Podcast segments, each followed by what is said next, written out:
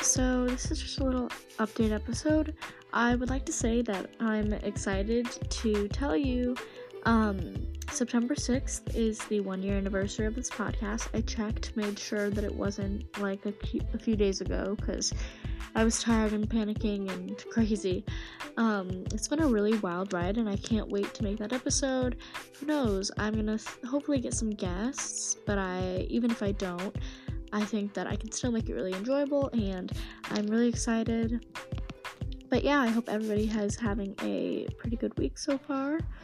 I am probably gonna be back tomorrow just because tonight's a bit much and I need to get to sleep.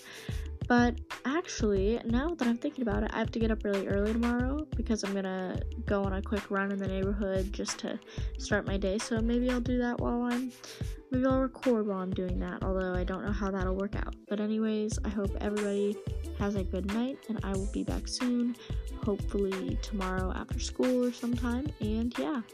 See you guys later. Bye.